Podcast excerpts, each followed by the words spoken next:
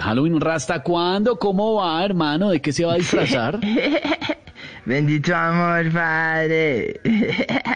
Me voy a disfrazar de, de esa que tiene, o me iba, me iba a disfrazar de esa que tiene el pelo enredado, cara pálida y que sale en el televisor. Ah, sí, claro, la niña del aro.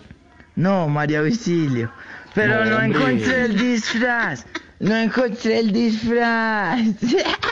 Entonces, perdón.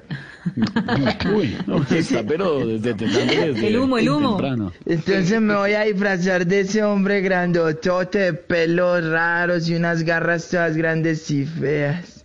Ah, el hombre lobo. No, Oscar Iván. Pero No. tampoco encontré el disfraz. tampoco encontré el disfraz, entonces me voy a disfrazar de así, de ese personaje que regresó entre los muertos y tiene una ropita así como toda deshilachada. De zombie. No, de Santiago. No, hombre, a ver. Sí, pero, pero tengo una canción para Halloween, Esteban. Y es sobre mi nuevo emprendimiento, porque sabe que a mí me gusta emprenderlo. Para Halloween. Estoy vendiendo calaveras y yo mismo las instalo en sus casas. ¿Usted mismo va a instalarla a la casa de Sí, yo uno? mismo voy a instalarla. De caro, de caro, no tiene nada. Y en la puerta les pongo unas calaveras colgadas.